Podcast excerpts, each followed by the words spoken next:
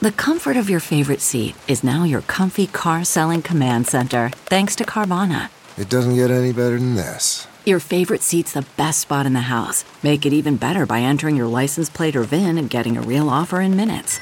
There really is no place like home. And speaking of home, Carvana will pick up your car from yours after you finalize your offer. Visit Carvana.com or download the app and sell your car from your comfy place.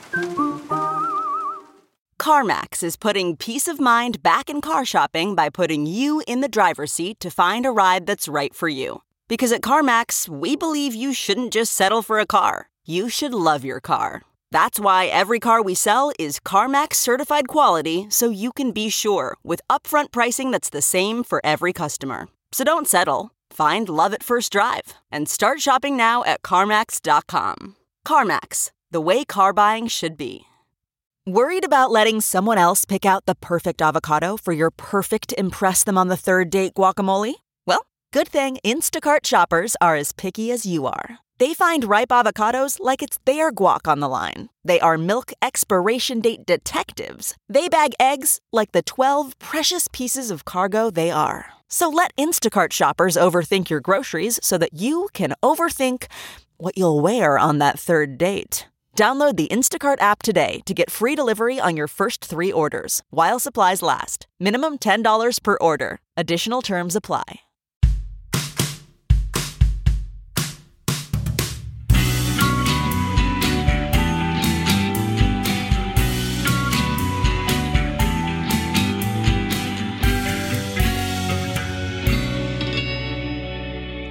What's up, everybody? Welcome to this episode of True Crime and Fairy Tales. As always, I am your host, Lauren Ash. And as always, I am joined by my co-hostess with the most S, Christy Oxborough. How you feeling?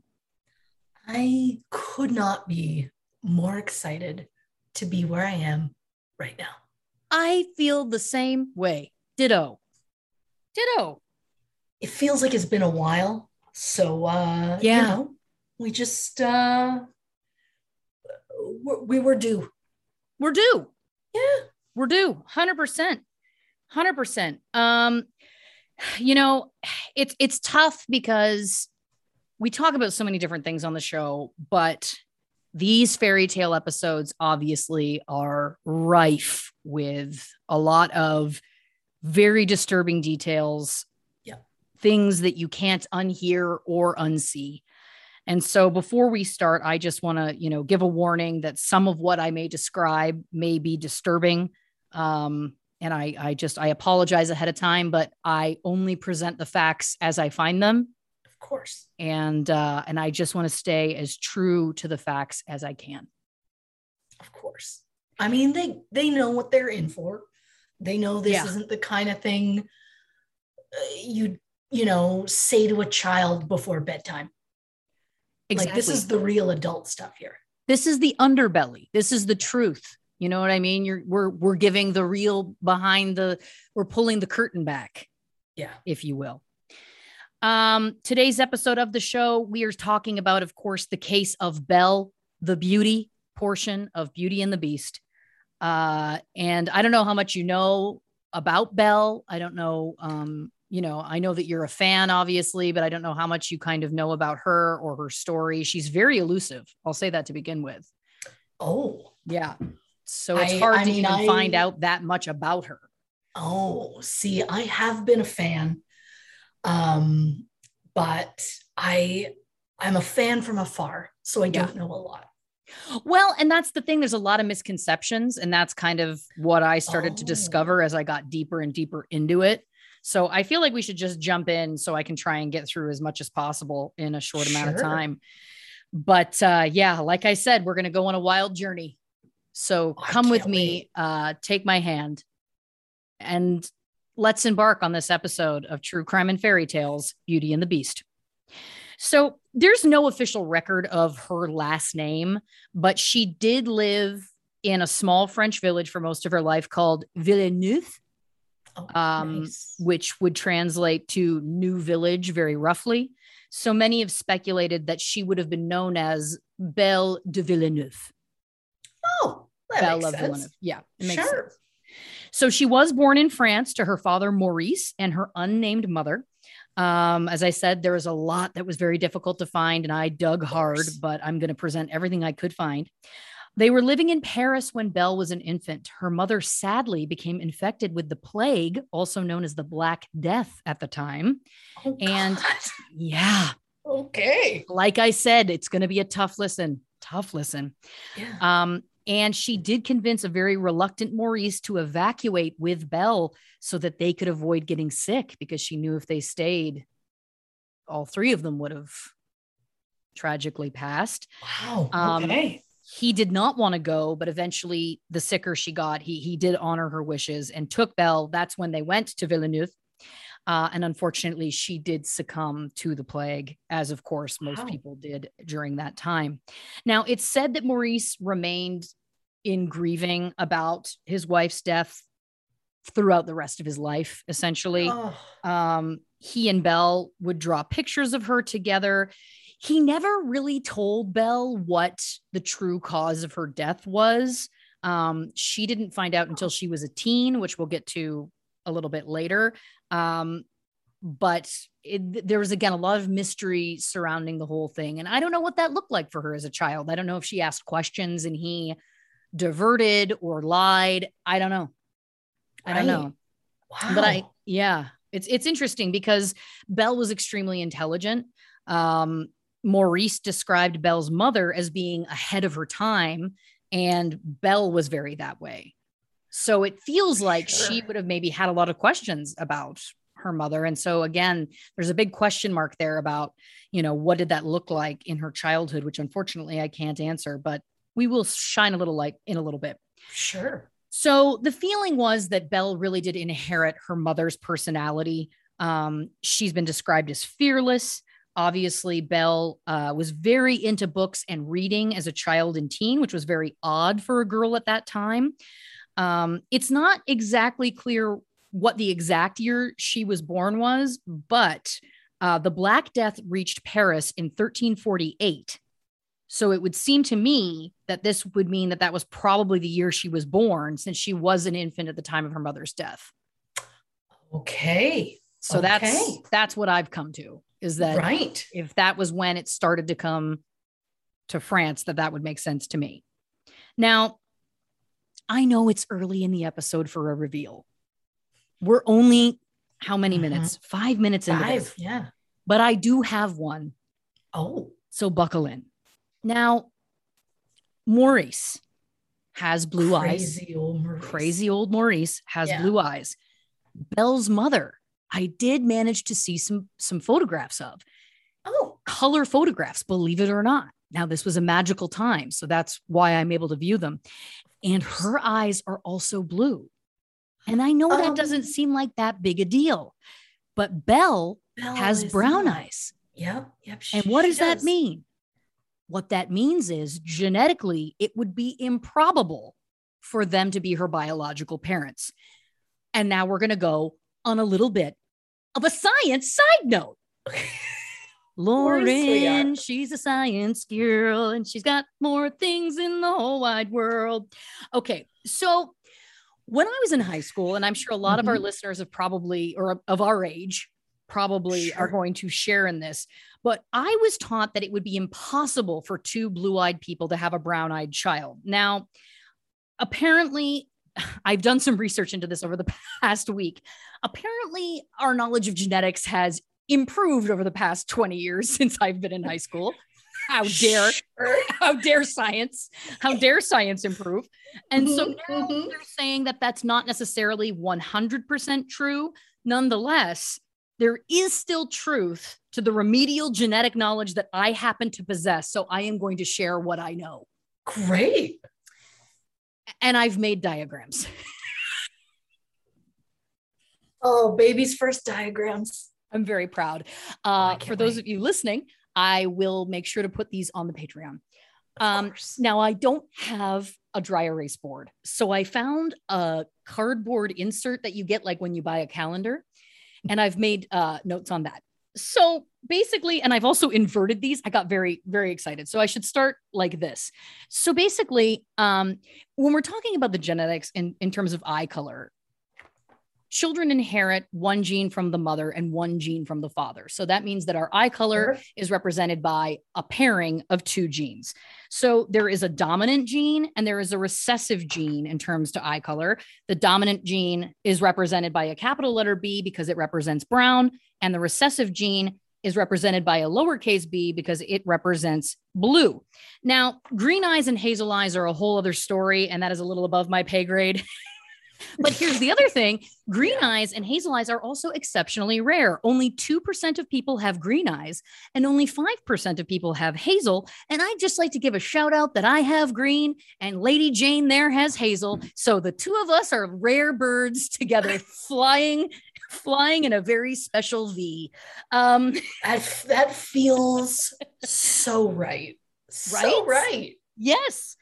So I'm just going to stick to again the very remedial science that I know because there is still some truth to this. So our eye color, as I said, is determined by the pairing of one gene from the mother, one gene from the father. So sure. brown eyes can occur if there is two dominant brown genes or one dominant and one recessive. So, two brown eyed people can have a brown eyed child, or a brown eyed person and a blue eyed person could have a brown eyed child. And that's why some brown eyed people, two brown eyed people, if they both had the recessive blue gene, could have blue eyed children. Of course. Makes sense. Sure. But blue, blue eyed people, again, it's the two recessive genes. So the way that this science works. And again, now they are saying that there are cases and it's a little bit more nuanced than that, but it is still rare. Um, it, I'm going to show you using something called a Punnett square. So this is a Punnett square. And on the top here, I'm, I'm just going to show you what it looks like. So basically, yeah, what it looks like is so say the mom's at the top here, and this is if if both the mom and the dad had blue eyes. So we've got we know that that means that they would both have the two recessive genes because that's the only way that blue eyes are shown. Sure. So if these four spots represent their four children, then that means that all four, there's a 100% chance of blue eyed children. Sure. See? So now, again, you can use this model when you're matching up any kind of combination of like uh, if I want to see what color eyes the children that Keanu Reeves and I would have. Exactly. Exactly. Okay. But you have hazel eyes. And again, that's a whole other thing. So we're not even going to get into. So uh, She's now again, witch. as I, now, as I've said, um, we know that we know now that this is not necessarily 100% true 100% of the time, but I didn't have time to learn all about that this week. I did not have time to learn all about genetics this week. However, the vast majority of children born to two blue-eyed parents are still going to have blue-eyed uh, are still going to have blue eyes and that is science. So the fact also that I'd like to add into the mix is that Belle bears a striking resemblance to her mother and I will also post a photo in case you're not familiar with her father Maurice, but there's sure. not a lick of resemblance between the two of them. Bless both their hearts. I am just saying, and I am only speculating here. Don't come for me. Of course. I think she may have a different biological father, allegedly. Sure. I mean, I will say this for Maurice. He's always good for a laugh. He is. He is great, great sense of humor, whether yeah. he knows it or not all the time. But I digress. So Belle was 17 and she was having quite a year. Her fellow townspeople in Villeneuve viewed her as strange. She was described as a girl with her head in the clouds who seemed to care very little about the things that the other girls her age did. Now, granted, during this time, women were very hard workers. So I could easily see other women being very jealous, you know, as other girls her age are working, toiling on farms, doing manual labor, and she's just wandering aimlessly through town reading a book, something other girls weren't even allowed to do. They weren't even allowed to read. So I could see some animosity brewing. And, and to be honest sure. with you, I don't know that I 100% blame them. I think it would probably be a little eye rolly, if I'm being honest, you know? Sure. During, during this time. Um, and I'm curious why Belle didn't have to work because Maurice, her father, was an inventor, sure. which God bless him. And and he did you know make some amazing things but was that paying the bills? I just i don't know like how much money was he bringing in making you know one of his inventions of course what an automatic wood cutting machine. Now yeah. that didn't get it but it's proper due and we'll get into that later also but I just don't know if there was a market for it and how much money he'd be making for those kinds of things. So again, it's just interesting to me that she did not need to work or seemingly do much work around the house. Interesting. Right? I had not really, I hadn't considered because you're right. Uh, anytime I had run into her, uh, she was heading to town to the bookstore. She wasn't going, you know, to get eggs or what. Well, that's too expensive. But like, she wasn't going to get any sort of food or anything, right? Yeah. So, so what's she yeah. doing? Yeah, what's she doing all her time? Just reading? Just having sound of music moments in the hills? Like again, it's it's just she feels like she may have almost been like a kind of like a Kardashian of her time in that she didn't really seem to have a real job, you know? Sure. Well, maybe secretly the bookstore had hired her to be an influencer it's just, it didn't work out very well. I think Belle may have been the original influencer. I think you're right. I think maybe they thought, hey, maybe this will get girls interested in reading. And people just were like, oh, no, we're not. We have things to do. We have laundry to wash and children to take care of. How dare you? Well, yeah. And if nobody's reading at that point, she's trying to hand them books that don't have pictures. Like, yeah, it's a just tough, feels tough business model for sure. Yeah. Flawed, flawed at best the only other thing I'll offer again is she looked a lot like her mother. Like, again, like they could be twins. I'm not saying anything untoward was happening. I am just saying sure. it's interesting that she almost felt. I don't want to use the term kept woman because that's creepy and I'm not implying that at all, but it just felt interesting to me that she wasn't necessarily encouraged to do anything other than read. But sure. Bless. So Belle at the time was being pursued by a local teen named Gaston. It's seen, it's said that at the time he was 16, but he was built like a hulking 35 year old man. So I'm not so sure what the kind of accuracy is there. But all the sure. sources I read said he was 16 at the time. So is that was that interesting. So? That's yeah. That's shocking at best. Isn't it? Isn't yeah. it? Yeah. And I don't think they had steroids back then either. So I don't know. Um, hmm. Gaston had a best friend, sidekick, maybe kind of a better label named LeFou. Uh, who seemed for sure in love with Gaston, but Gaston sure. didn't really seem to notice. But it was kind of like one of those things with, you know, Gaston was quite comfortable letting LeFou kind of do his bidding. Uh, and LeFou was happy to oblige no matter what it was. Kind of a very toxic, yeah. codependent type relationship. Sure. Now, Gaston was the definition of a pure narcissist, and he felt that Belle was the most beautiful girl in town. This is really kind of fitting our of influencer, you know, yeah. kind of um, profile we're creating.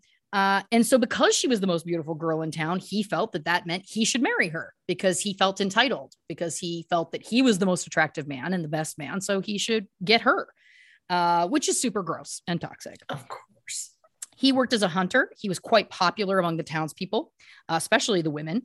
Um, at the time, finding a husband to take care of you was a high priority for many women, and uh, that could give them a reprieve from their working lives uh, as most women didn't want to end up as spinsters on the street, you know, after their fathers died, begging for change sure. to survive. Really, there was a very high motivation for women to couple up. Uh, women also weren't allowed to hold many jobs. Um, so, really, it was kind of like working for your family, kind of tending to the fields or the house or the you know children sure. or what have you uh, or get married and then kind of do it for your own family. Those are kind of the only real options.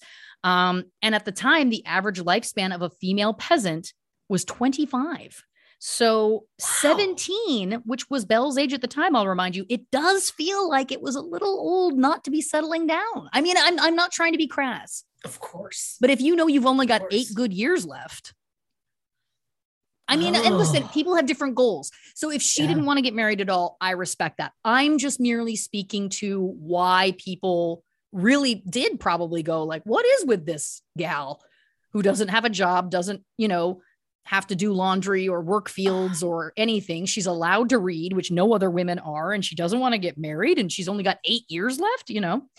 I could s- I'm- just saying I could see why this would cause quite a stir. I'm not sure, sure, judging her. especially in a small town. Yeah, exactly.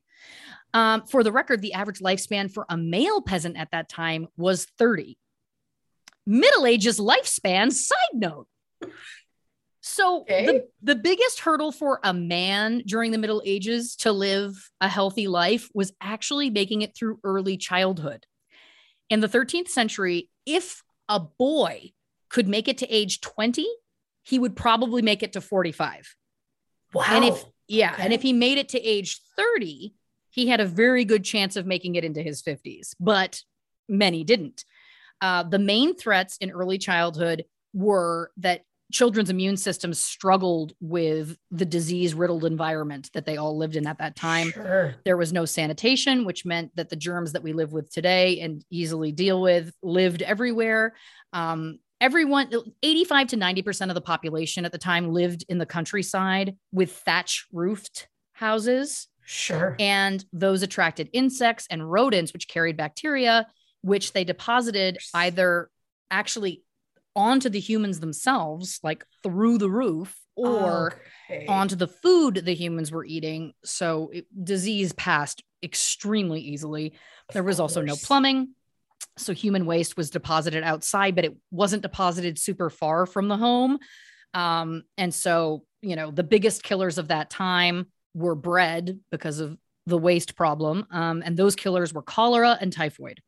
Meanwhile, typhus was also spread by body lice living on infected people. So basically, there was just so many diseases to contract that children, again, their immune systems not being strong, um, it was difficult to kind of get through childhood at all. Additionally, young men often were involved, obviously, in manual labor, and that there was a huge risk in getting injured and killed during an accident at work. So, again, all things considered, 30 was the average age for males. Now, for women, it was different. Childhood wasn't the biggest issue for women, which is interesting. And I wonder if that's because little boys were encouraged to go outside and like play in the dirt, the dirt being rife with disease. Sure. That's my own speculation. Of Um, course. But the biggest, obviously, the biggest hurdle for women is getting past childbearing age. So, on average, women had a 10% better chance of surviving their first 10 years than men. But between the ages of 14 and 40, the, the you know, childbearing ages, a woman's life expectancy was literally half that of a man's. The reason mainly being, of course, that having babies in the Middle Ages was actually considered more dangerous than going to war statistically. So childbirth Oh. was so unsanitary at the time that it put the mothers at risk of fatal infections. Complications in birth were frequently fatal. Um, midwives did exist, but they had little medical knowledge and their hygiene was poor because they didn't know any better. And male doctors, the only doctors, because women weren't allowed, um, course. refused to look at female genitals. But they also refused to train female doctors and they also refused to train midwives. So, what I took away was that it's miraculous that humankind managed to survive at all. yeah. Yeah. Now, women did take the lead by 10% in life expectancy after the age of 40, but very few made it that far, which is why, again, the average age for women was 25, the average death age. Other Wow. death factors at the time included you really could catch your death of cold. Pneumonia was not uncommon. Food storage was primitive. There was no refrigeration except in winter. People had also developed a tolerance for food to taste slightly rancid. So, because there was a general shortage of food, people would literally roll the dice and just be like, hope this rancid food isn't rancid enough to kill me. Oh was just- boy. Yeah, always a gamble. Um, then, of course, leprosy. Uh, and then finally, that pesky bubonic, bubonic plague. Those were the, the killers going on at the time. Now, Wow. of course, you know, there was no environmental risks like there are now because there was no pollution. Um, cancer was only a disease of the elderly at the time, and there were very few elderly at the time. Um, so mostly they just it was kind of like hospice care and people prayed for them. That was really all they did for for those people. Um, Right. Unsurprisingly, heart disease, now the biggest killer in the developed world, unheard of at the time. But again, that's because they were, you know, not eating Sure. the way we eat, we all eat now. Um, noblemen at the time were the most successful at keeping themselves clean because they surrounded themselves with well scrubbed servants. They knew that people needed to be clean for good health, but they didn't know why. They didn't understand the science behind it. Um, so obviously, noblemen they had more time to and access to, you know, bathing and making sure everyone around them was bathing. Uh, but of course, their pastimes of hunting and warfare also affected their life expectancy. But I digress. So, Belle's father, Maurice, was considered an eccentric by many and a crackpot by the rest. And he had invented an automatic wood chopper that he had taken to showcase at a market kind of in the, in the big city, I guess. It was it was a ways away. It was kind of hard to understand how far he had to go, but he set off with his horse Philippe and told Belle that he would see her the next day. On his way out of town, a huge storm hit. He gets lost, so he seeks refuge in the only building nearby, a castle. Big mistake. The castle was owned by someone called the Beast, a giant werewolf man with an anger problem who immediately throws Maurice in his dungeon for trespassing. So, what's the story with this Beast character? Well, I'll tell you. Beast is actually a prince. Now, there is men- much speculation about his name. Many think his name is actually Prince Adam, but then many argue that that is not true. There's no firm confirmation one way or the other, but it mm. has been documented by some reputable sources. So I'm going to err on the side of saying it is, but again, it's very controversial. Sure. While most of his life remains mysterious, it is known that Prince Adam's mother died of an illness when he was a boy, leaving his very cruel, vain, self centered, and arrogant father to raise him. His harsh upbringing caused him to also adopt a cruel nature, and he taxed the villagers of his kingdom unjustly. 10 years prior to this incident with Maurice, the prince was hosting a debutante ball at his castle when a beggar woman appeared at his castle and offered a single rose as a payment for shelter from an unco- oncoming storm. The prince turned her away twice, prompting the beggar woman to reveal herself to actually be an enchantress. The enchantress placed a powerful spell upon the entire kingdom, turning Prince hmm. Adam into this beast, the servants of the castle into animated household objects, while also wiping the memory of the castle from the nearby village's inhabitants. So that's why nobody seems to know that it's in the woods, which I didn't uh, know that was a thing. So the deal was that if the beast was unable to love another and earn that person's love in return by the time the last petal on this enchanted rose fell, which would be on his 21st birthday, he would remain a beast forever. And in addition, his servants would become inanimate objects forever. So he would be left Cool. with not objects that speak anymore, but just furniture, basically. Sure. So it's unclear what exactly happened to his father. There is a theory floating around that Prince Adam and his mother were a secret family of his father's who perhaps had a different family elsewhere. And that after the mother died, it's possible he left Prince Adam in the care of nannies, which, while that seems impossible, there was no internet back then. There were no phones. If he lived a far enough distance away, it's possible he could tell his other wife, I'm off on a crusade.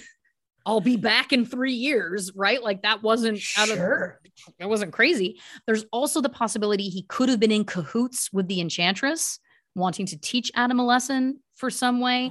There's Mm. also the possibility he just wanted an easy way out of that life because he decided, I've had enough of this one. I want back to the other one.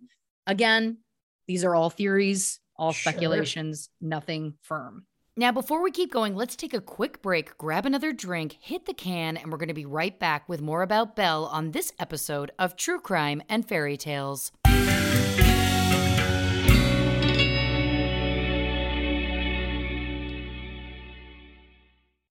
Welcome to Fail Better, David Duchovny's new podcast with Lemonada Media. On Fail Better, David, who has experienced both low and high profile failures throughout his life, explores the vast world of failure, how it holds us back, propels us forward and ultimately shapes our lives. Each week, he'll chat with guests like Ben Stiller, Bette Midler, and more about how our perceived failures have actually been our biggest catalysts for growth, revelation, and even healing. Through these conversations, he hopes listeners can learn how to embrace the opportunity of failure and fail better together. Fail Better is out now wherever you get your podcasts. Okay, picture this. It's Friday afternoon when a thought hits you. I can spend another weekend doing the same old whatever, or I can hop into my all new Hyundai Santa Fe and hit the road. With available HTRAC, all wheel drive, and three row seating, my whole family can head deep into the wild. Conquer the weekend in the all new Hyundai Santa Fe. Visit HyundaiUSA.com or call 562 for more details. Hyundai, there's joy in every journey.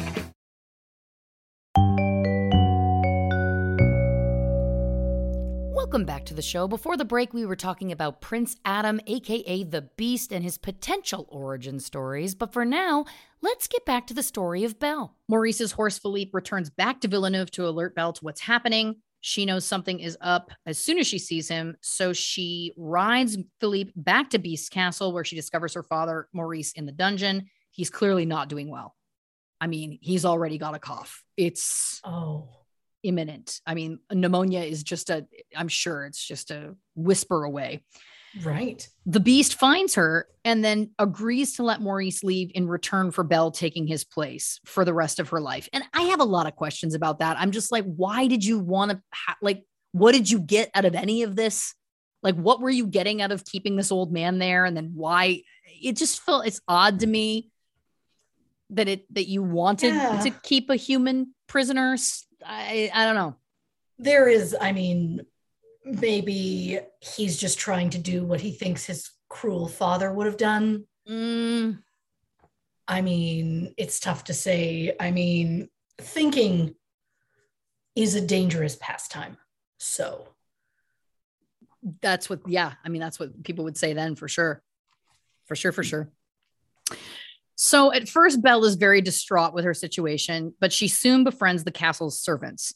Uh, the ones that she becomes the closest to are Lumiere the candelabra, who is the castle's footman and maitre d', Cogsworth the clock, who is the beast's major domo, which means he is the most powerful figure in the castle, second only to the beast himself. He is not a butler. A butler is a manservant having charge of wines and liquors, while a major domo is the head servant or official. So you learn something every day. Well, I like that. Mrs. Potts, uh, the teapot, was the head housekeeper of the castle, and her son, Chip, of course, was the teacup. Uh, they were all very excited to see someone new in the house and to have someone new to entertain. They served her a dinner through a song. However, I've got to say, I don't believe that their intentions with Belle were altruistic because they knew about the enchantress's spell and that time Whoa. was running out for the beast to fall in love. Um, and this is the first time I feel like they've had a human woman in there in in God knows how long. And so I just feel like they were like, we just have to do everything we can to try and get her to be with the beast so we can become humans again and not become to charm furniture. Her. Yeah, exactly. Yeah. I think if they had cared about her well-being, they would have helped her escape. My two cents. Uh, don't come for me. Um, now the beast is then told Belle she can go anywhere she wants in the castle. So again, I'm like, it's odd to me. She's a prisoner, but anyway, that's a that's a question I'll never understand. But the one thing he says is never go into the West Wing. Obviously, she goes into the West Wing. Uh, that's where she finds the enchanted rose from the enchantress. The beast finds her. He's super pissed. He blows up and angrily forces her to flee the castle. In the woods, she's ambushed by a pack of wolves, but of course, the beast rescues her. He actually gets injured in the process of rescuing her. Uh, they go back to the castle, and as Belle nurses his injuries, a rapport starts to develop between them. And as time passes, they begin to fall in love, which brings me to my official diagnosis for Belle, which is, of course, Stockholm Syndrome. Now, for those who don't know, Stockholm Syndrome is a psychological response. It occurs when hostages or abuse victims bond with their captors or abusers. The psychological connection develops over the course of days, weeks, months, or even years of captivity or abuse. Uh, victims may come to sympathize with their captors, which is the opposite of the fear, terror, and disdain that might be expected in those situations but um, they may even start to feel like they share common goals with their captors. Uh, they may start to feel negative things towards the police. Uh, they may resent people who could be trying to help them. Um, it doesn't happen with every hostage or victim, obviously, and it's unclear to experts why it happens at all. But um, it is considered a coping mechanism for some people who become traumatized in these situations. So, this has probably happened since the beginning of time, but the name came from an incident that happened in 1973 uh, when two men were held four people hostage for six days after a bank robbery in Stockholm, Stockholm, Sweden. Sure. So after the hostages were released, they refused to testify against their captors and they even began raising money for their defense. After that, psychologists and mental health experts assigned the term Stockholm syndrome to the condition, um, which is as I've just described. Now, here's the interesting thing though it is not recognized by the new edition of the Diagnostic and Statistical Manual of Mental Disorders. So that's the manual that's used by mental health experts to diagnose mental health disorders. And it's actually not in there, which is so interesting to me because it's wow. well known, but sure not recognized for whatever reason. So, um, you know, the most high profile example of this, of course, is Patty Hearst. Sure. Right. Sure, Who was kidnapped in 1974 by the Symbionese Liberation Army uh, during her captivity, she renounced her family, adopted a new name. She even joined in with the SLA in robbing banks. Later, when she was arrested and she used Stockholm syndrome as a defense in her trial, the defense did not work. And she did end up getting sentenced to 35 years in prison, which is interesting. Wow. Yeah. Now, while Stockholm syndrome is commonly associated with a hostage or kidnapping situation, it can actually apply to several other circumstances and relationships Examples of that, of course, are abusive relationships, child abuse, sex trafficking. Um, those things all make sense. Obviously, sure. you know, you're in those situations and the brain does what it has to do to try and deal with the trauma that the, the person is experiencing. But the other one I thought was really interesting was that it's seen in sports coaching. So huh. sometimes the relationship between a coach and a player can be abusive, right? Or harsh.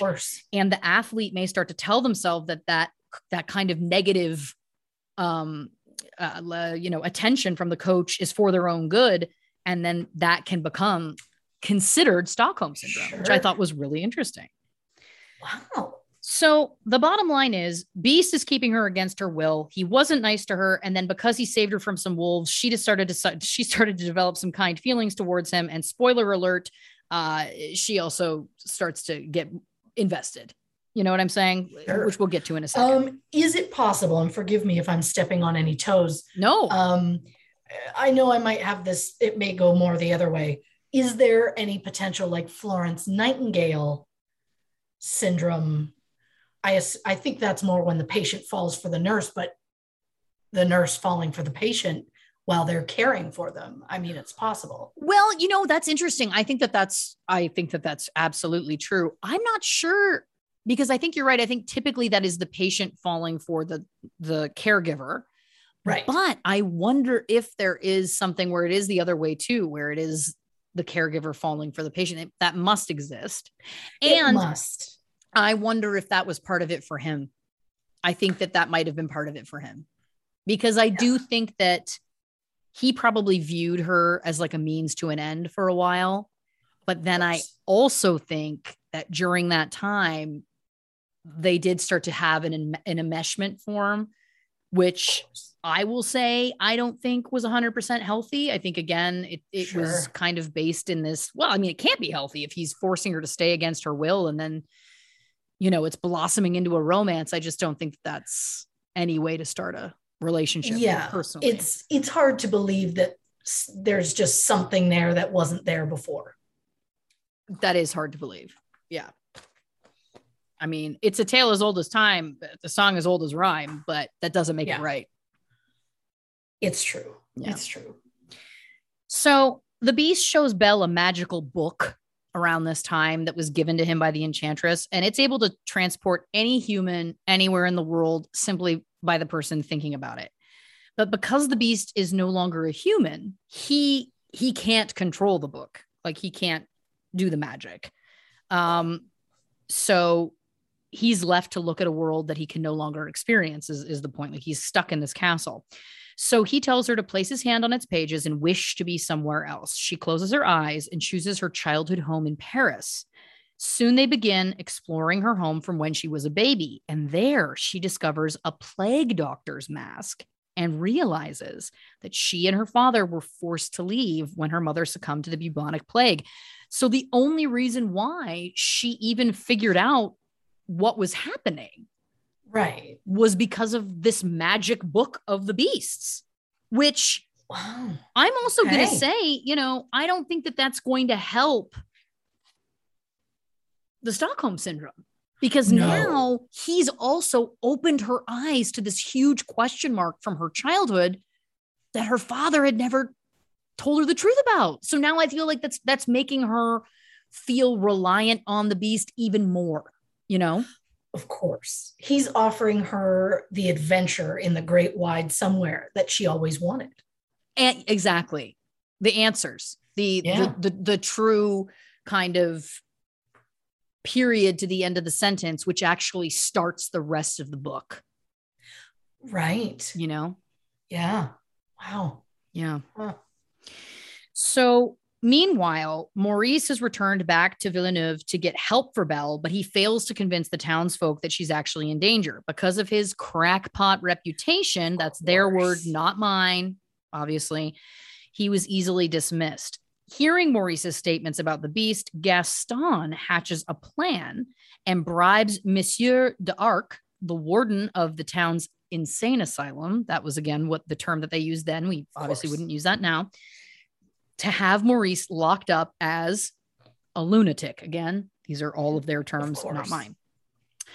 Now, and this is the really sick thing because Gaston basically figured that if he was able to lock Maurice up, she would have no one to support her.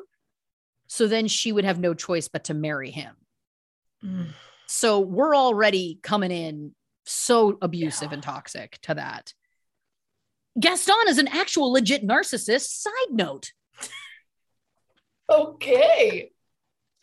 narcissistic personality disorder or narcissism is diagnosed using, as I mentioned before, the Diagnostic and Statistical Manual of Mental Disorders, DSM 5 criteria. A person must meet five of the nine following traits in order to get a diagnosis of narcissistic personality disorder.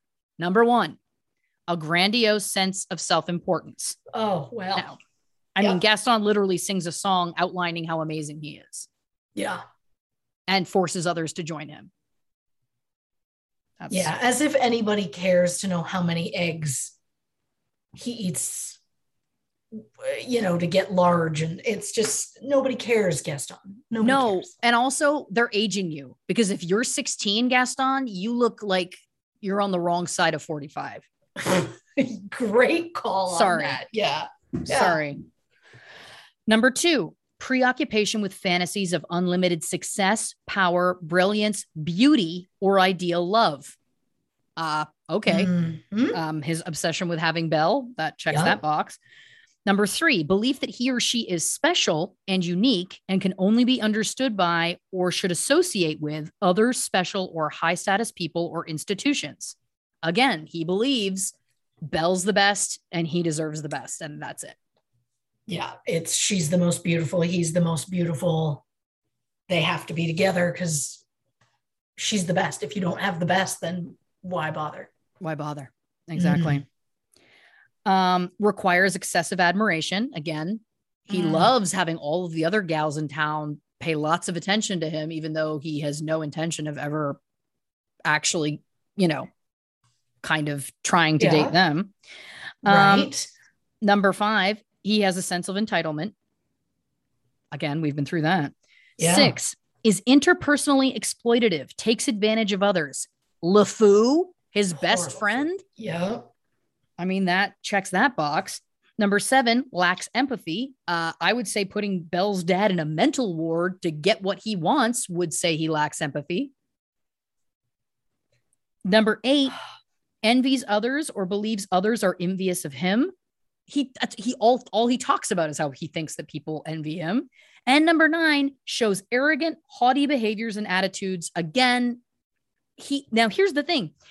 You only need five of the nine to get an official diagnosis as having NPD, which is narcissistic personality disorder, and he has nine out of nine.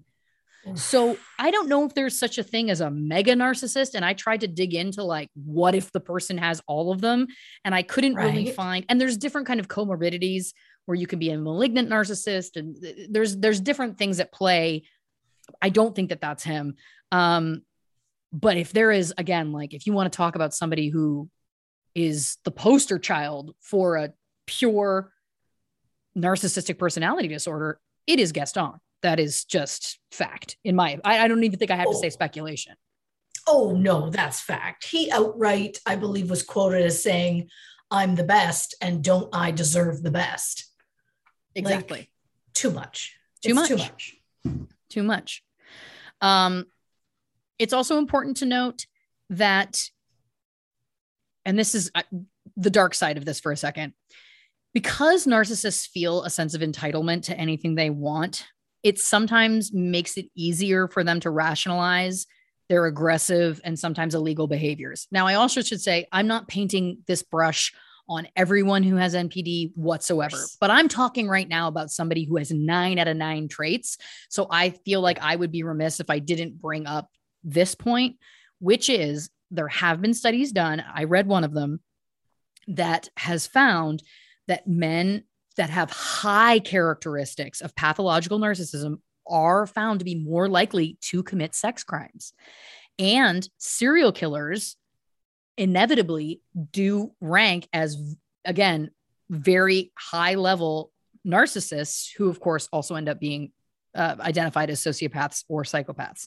Sure. Now, as I said, not all narcissists commit crimes. I am not suggesting that at all. They're not all right. bad people at all, at all. However, I just feel that it's important to note that Gaston, again, checking all those boxes, I feel like he could have gone on to commit a very serious crime. And I'll and yes. I mean and and that being actually, you know what? I'm I'm jumping ahead because he does go on to commit a very serious crime before the end of of the story. Um, but I guess what I'm trying to say is is thank goodness um you know things go the way they do because i think that left to his own devices it could have been we could have been having a very we could be covering this case on the normal podcast. You know what i'm saying? Not to right. be dark but just well, saying. it's true. I trust your psychologist hat thank you. over anything else. Thank you very much. So before Gaston can have Maurice committed, Maurice manages to get away to try and attempt a rescue of Belle on his own after sharing a romantic dance with the beast, because I think they're just like fully into each other at this point. Uh, Belle, uh, Be- the beast shows Belle that he also has this magic mirror where he can look and see anybody in the world. Um, and so she uses it to check on her father and sees him collapsing in the woods. Again, my gut is telling me pneumonia. There is something going on there. He's sure. got a lung infection. Um, the beast releases Belle to go to save Maurice, uh, and he gives her the mirror it's hard to know whether that's like to help her navigate or as a souvenir. I don't know. Um, many would say that him releasing her was like an act of love, but I also am like, he also could have helped her. Like he could have gone to the woods to help her find her dad. Wouldn't that have also well, been an act of love? Especially because he already knows that there are wolves in the woods. Yeah. He knows the dangers of the woods. He could have, you're right. You're and right. I do think there's something that he's only allowed to go so far. I think part of the spell is that he can't leave like a certain jurisdiction. I could be wrong on that, but I think that's part of it. But still, like he could have ventured out as far as he could go. But Maybe again, he was waiting for her to tell, like to ask for him to go. Oh, yeah. That sounds like it's totally his style for sure. I want you to want me kind of stuff. Yes. Yeah. 100%. Yeah. So Belle finds Maurice, gets him back to Villeneuve.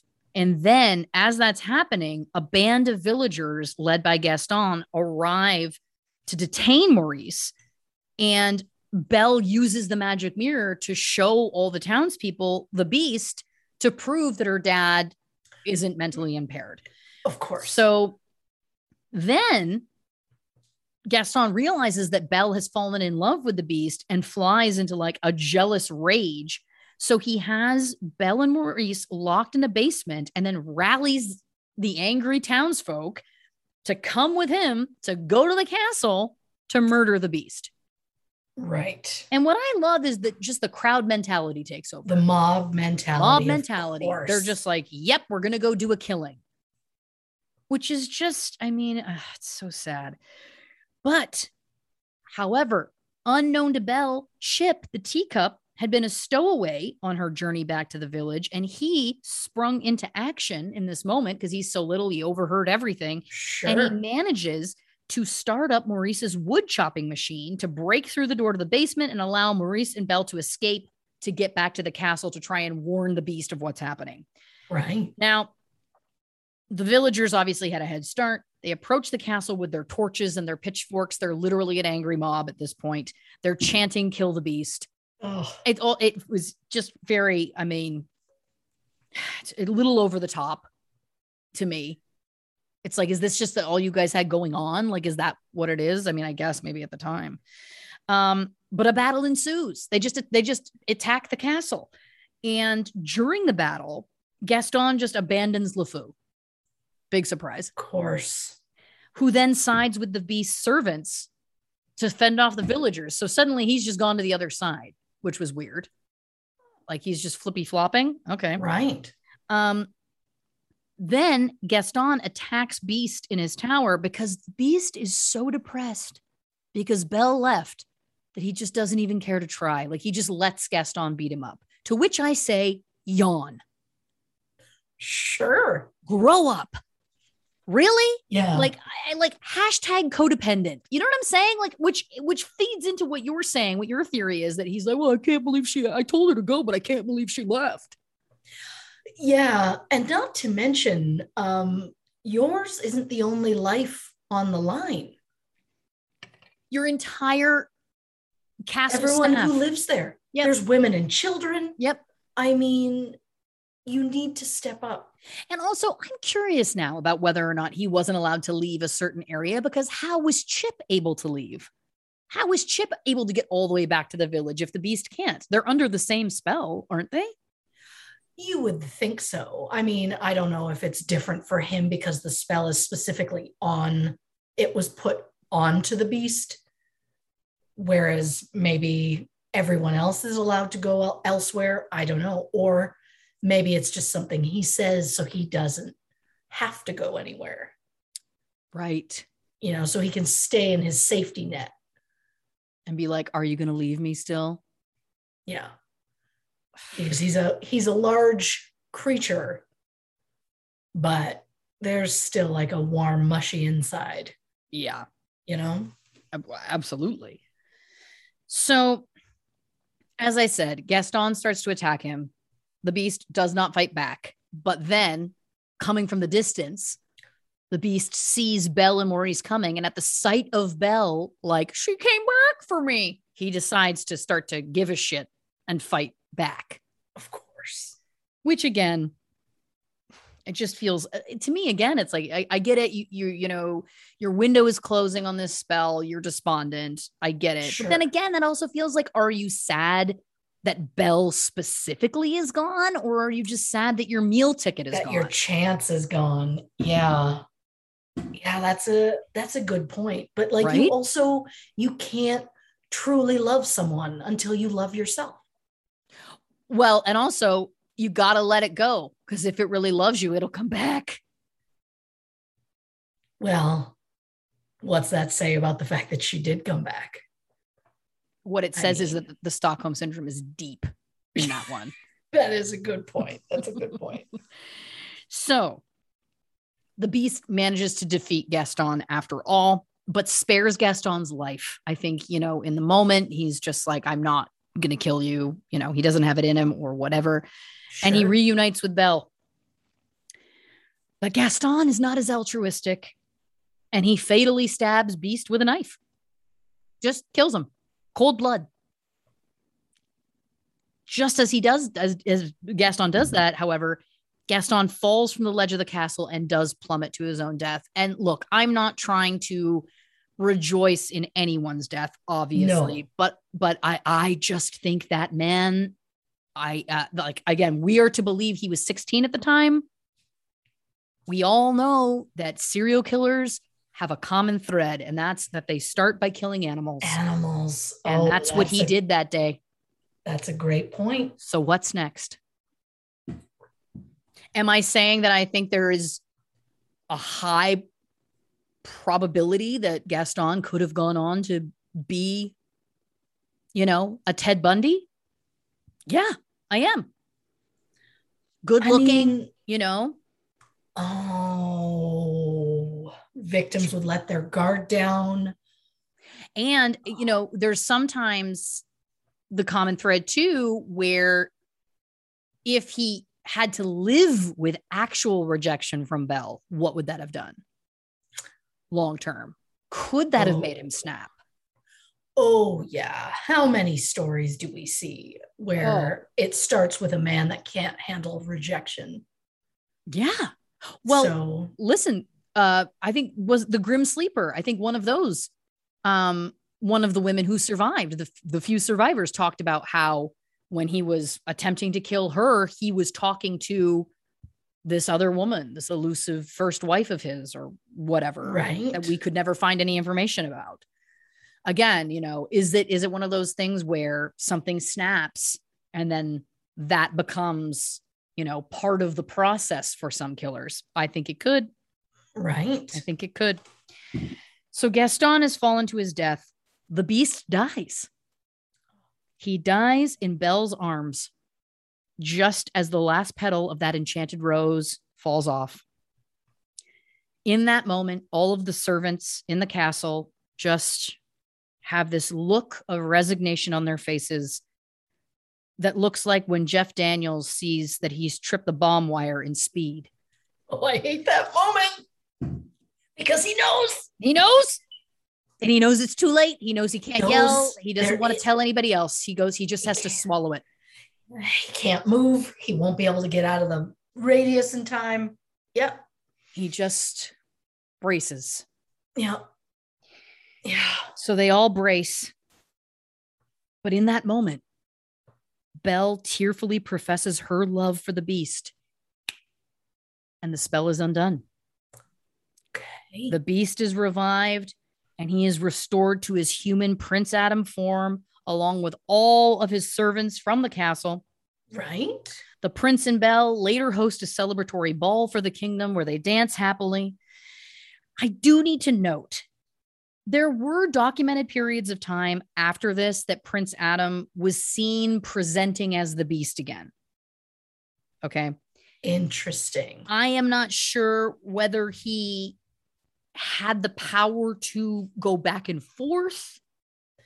Um, I am not sure if maybe Belle requested a switchback because from the images I've seen, it kind Yeah. of felt like your boyfriend going from being Jason Momoa to Owen Wilson.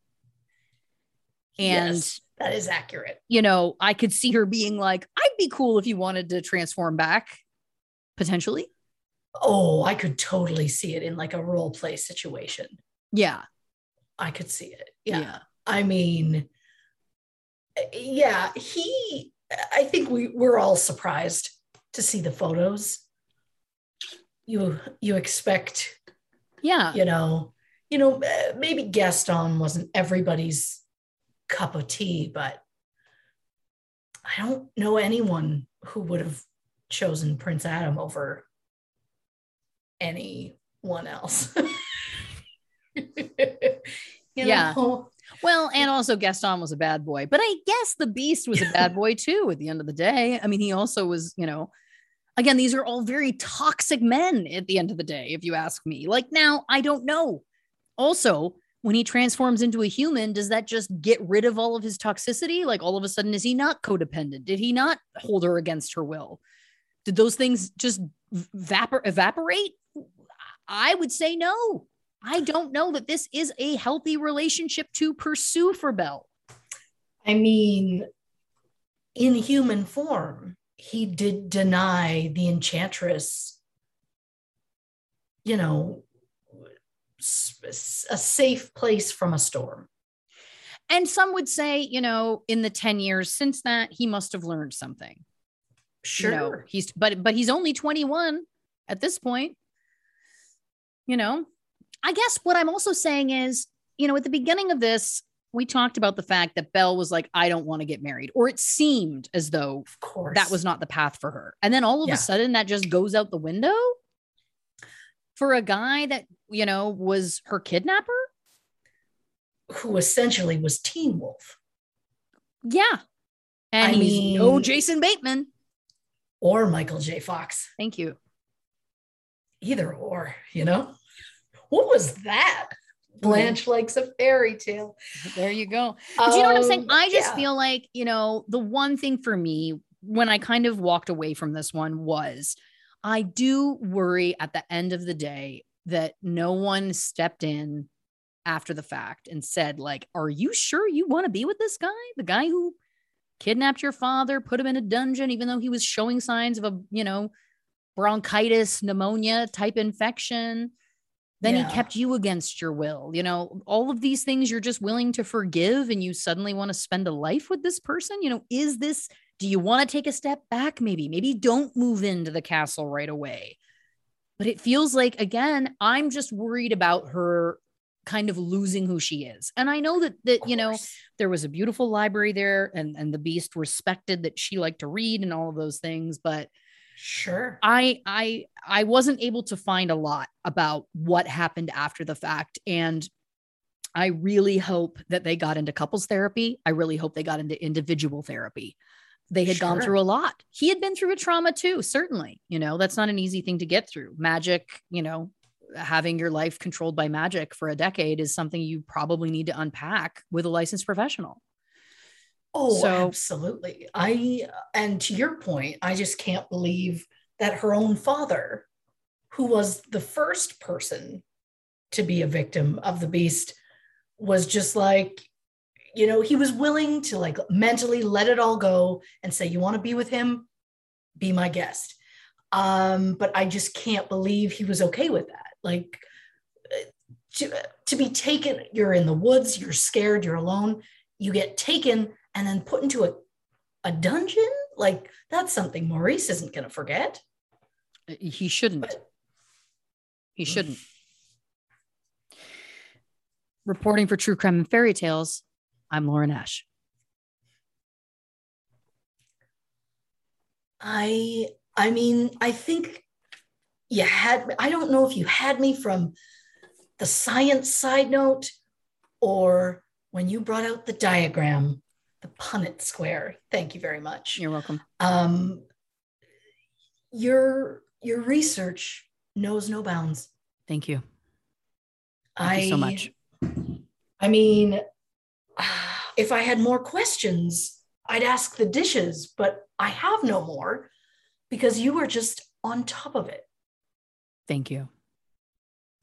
Well, if I learned anything from the dishes in my research, it's always to try the gray stuff because it is delicious.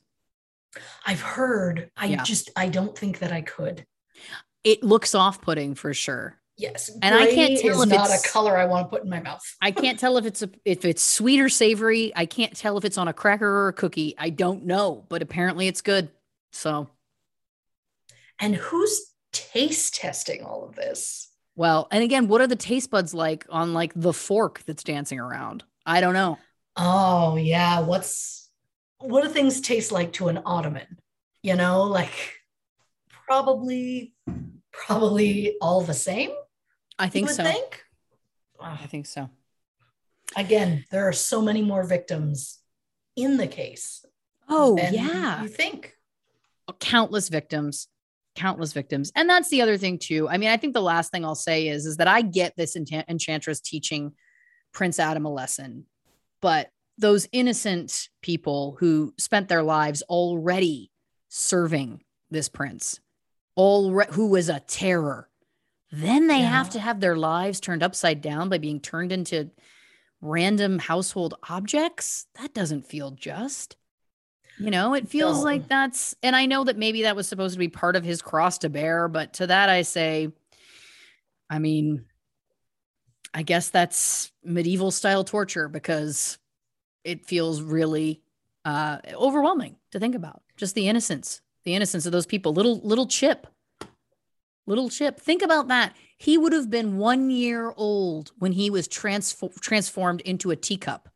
This enchantress was going after babies and transforming them into dinnerware. I can't get behind that. Yeah, I understand trying to teach the lesson, but she went too far. She went too far. I mean, again, you know, like it's one thing to target the adults. That's one thing. Sure. But turning that sweet baby that never did anything to anybody into a teacup, and he had to live that way for 10 years of his life. I, I hope that enchantress has sought help. I really do.